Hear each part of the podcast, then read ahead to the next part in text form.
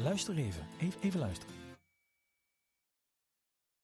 Zo klinkt ongeveer een lege theaterzaal. Ik zit in Heerlen, ik zie allemaal lege stoelen voor me en ik zit op een podium. Dat is een heerlijk gevoel normaal gesproken op een podium zitten, maar zo'n lege zaal.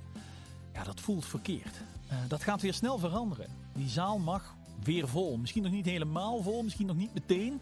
Maar het gaat wel weer gebeuren. En hier op het podium, daar gaan ook weer ja, makers worden die genoemd lopen. Maar die makers komen hier omdat programmeurs, mensen achter de schermen, ze boeken. En denken te weten wat u thuis leuk vindt om te zien en te ervaren.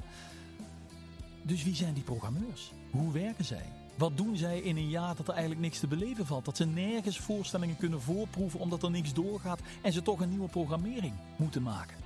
Nou, die programmering is rond en de programmeurs komen zich hier aan mijn tafel verantwoorden. Wie zijn zij? Wat hebben ze bedacht? En wat kunt u het komende seizoen in Parkstad Limburg Theaters beleven?